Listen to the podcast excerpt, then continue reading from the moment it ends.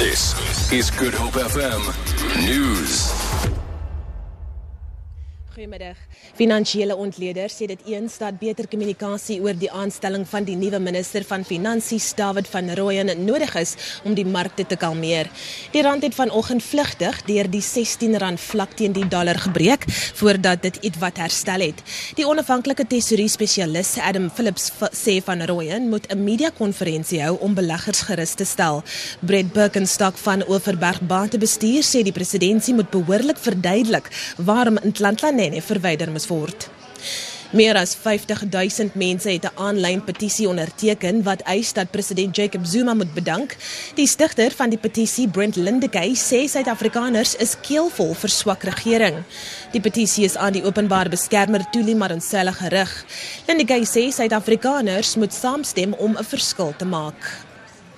Die minister van gesondheid Aaron Aaron Motsoaledi het die lankverwagte wit skrif oor nasionale gesondheidsversekering in Pretoria bekend gestel.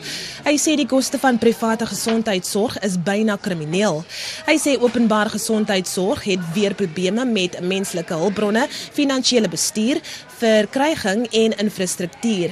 Hy sê die wit skrif is met behulp van talle kenners van die Wêreldgesondheidsorganisasie saamgestel om aan die probleme aandag te gee.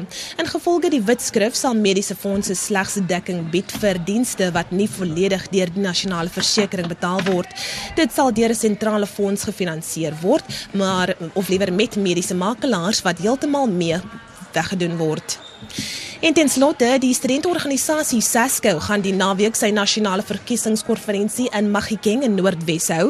Die konferensie sal 3 dae duur. SASCO het sy verteenwoordiging by die meeste universiteite regdeur die land ingeboet as ook by die Noordwes Universiteit kampus in Magikeng. SASCO was een van die studentebewegings wat hom onlangs beywer het daarvoor dat universiteitsgeld vir aanstaande jaar onveranderd bly. Vir Good Hope FM nuus, ek is Leon Williams.